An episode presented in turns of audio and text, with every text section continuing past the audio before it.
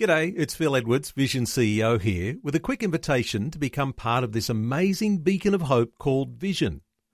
Together we can put our love into action to help people of all kinds build or rebuild their lives on the truth of God. Please consider the part you can play during our upcoming Visionathon appeal, remembering that it's your support that makes Vision possible, including this podcast. Audio on demand from Vision Christian Media. Jesus said, If you hold to my teachings, you are really my disciples. Then you will know the truth, and the truth will set you free. A newspaper based in Honolulu reported a very bizarre situation. A man was discovered on a beach in Hawaii, face down, with severe head injuries. He was later diagnosed to have suffered amnesia. The problem is he didn't know who he was. The police tried frantically to work out his identity. They worked on things like fingerprints, medical records. Uh, they even tracked down some phone numbers that he gave to the police, which he thought he remembered and was familiar with, but every time they drew a blank. Eventually, of course, they published this man's photograph in the newspaper. And here was a photograph of a man with a vacant stare. He was a man who didn't know who he was. Well, of course, the sad thing is that you don't have to suffer amnesia to suffer an identity crisis. There are many people today who don't know who they are. Sadly, some of those people are Bible believing Christians.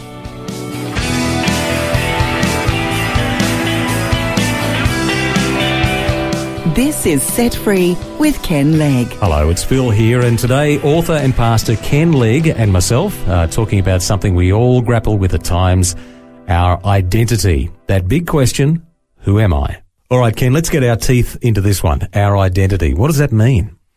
Well, it's an important question, Phil, because if we don't know who we are, someone else would tell us. Uh, the problem today is that uh, we're getting our identity messages from the wrong sources. Let me give you a couple of, examples. Uh, a lot of people today find their sense of identity in their achievements. A lot of people feel good by their accomplishments, their performance. I remember in the 1980s, I read a book that powerfully impacted my life by a man called Gordon MacDonald, and the book was entitled Ordering Your Private World. One of the things I remember about this book is that he made a distinction between two kinds of people. One he called a driven person, the other was a drawn person. Mm. Now he went on to define a driven person as someone who gets their esteem from their performance. In other words, a driven person operates under the psychology of achievement.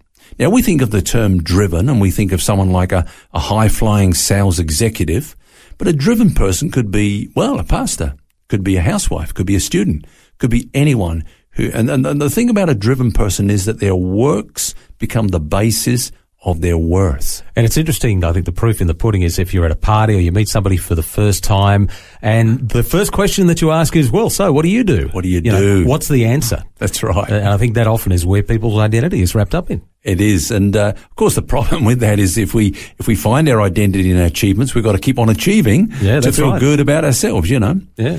Another area where uh, people really look to for their sense of self-esteem is in the approval of the significant person in their life, a significant person. Mm.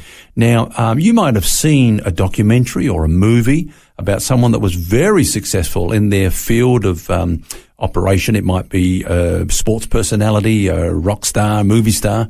And they were very successful and you would think that they would feel very good about themselves because of their success. But the most significant person in their life never affirmed them, mm. never approved of them, never gave them that sort of nod of approval. And consequently, they felt lousy about themselves. Now, as we travel through life, that significant other in our life changes at various stages. For example, for a child up to the age of say 11 or 12, the most significant person to them is a parent. Uh, they look to that parent for that sense of approval. That's quite natural. Yeah. We continue to Absolutely. then do that through life, though. We'll look to the approval of our, our family or our workmates or our husband or wife or, yeah. or whoever it is. It's quite a natural thing. Are, you, right. are you, saying that's wrong? No, I'm not. Uh, the thing is this, that um, we, we do uh, look to important people in our lives to say nice things about us, to affirm us and so on. That's okay. Now, when we, we cross a line when we actually look to that person to give us a sense of value. In other words, we are what they say about us. We actually a- absolutely depend upon their commentary about our life in order to get a sense of true evaluation. Uh, so here's the thing. When somebody has something that they know you need, they actually have the power to control your life.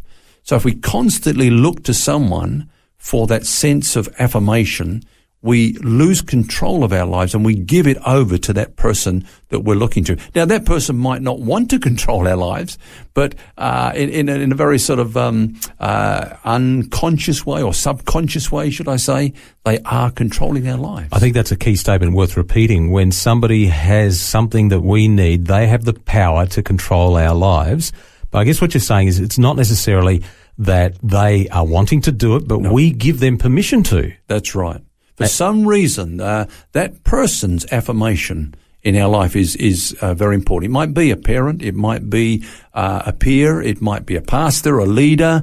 But for some reason, we, we look to that person to give us a sense of value concerning our lives. So, Ken, where, where does a Christian go then for identity? Because we could even say our identity is in the fact that we are Christian, that we go to church or that we're involved in this group of people. Yeah. Uh, What's the actual biblical definition of identity? Well, I like the word identity because my answer to your question, Phil, is this that our identity is based upon the one with whom we are identified.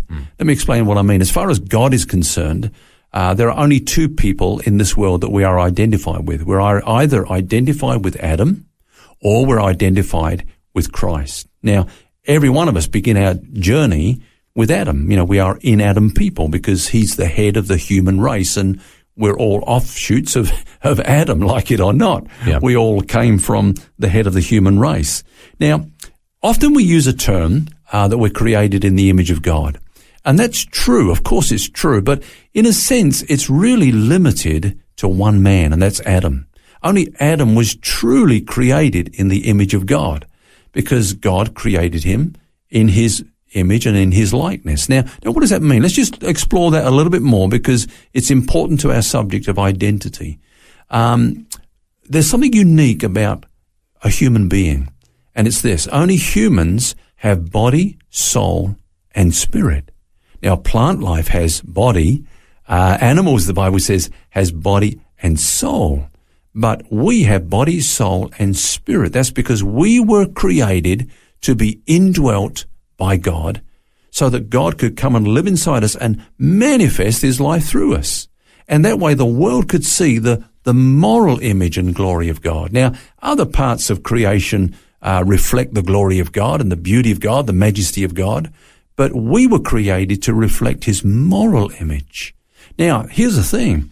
When Adam sinned and he chose to go his way, then he pulled the plug on God.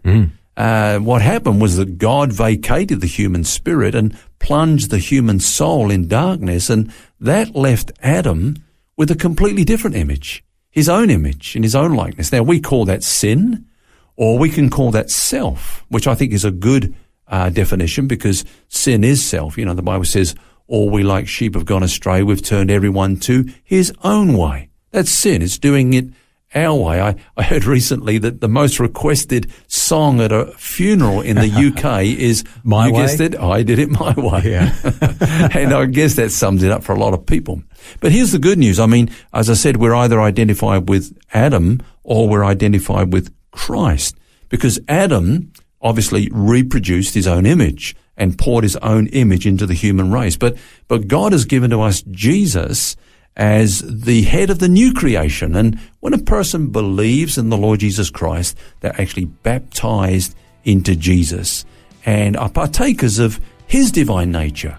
You know, we, we are a new creation. And that's, that's what we're going to be exploring, Phil, this week. The, hmm. the, the true image of the Christian.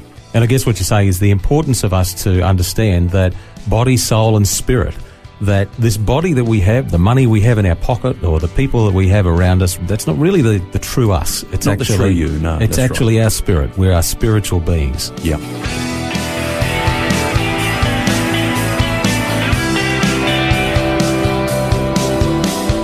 that's all we have time for today. Hope you can join us again tomorrow as we continue our series, Our Identity in Christ. Until then, remember, you don't have to carry that baggage.